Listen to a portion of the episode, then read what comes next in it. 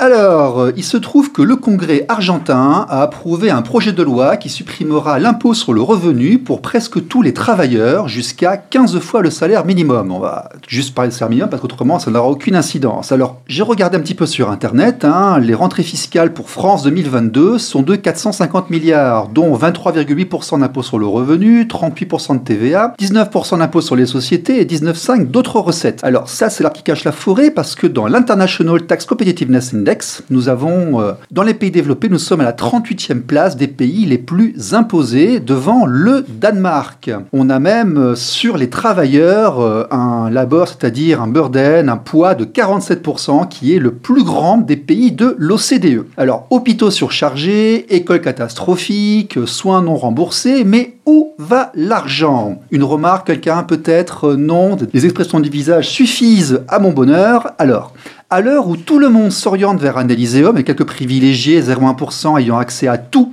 et les autres devenant peu à peu leurs euh, esclaves, comment se libérer de ce schéma? Alors, sans faire du Tuganbara, pour ceux qui connaissent, affinons un peu sociologiquement cette analyse. Le racket s'effectue sur la classe moyenne. Les très riches ne payent pas, les très pauvres ne payent pas. Donc restent seulement les cadres, les ingénieurs, les indépendants, les petits patrons de PME qui se font en permanence allumer, qui s'appauvrissent et qui voient se profiler le piège pour eux et surtout pour leurs descendants. Pourtant, il aurait été simple de changer cela. Il suffisait de rejoindre les manifestants d'un petit mouvement populaire coloré ayant eu lieu en France il y a quelques années et de faire euh, quelques grands changements, voire une révolution.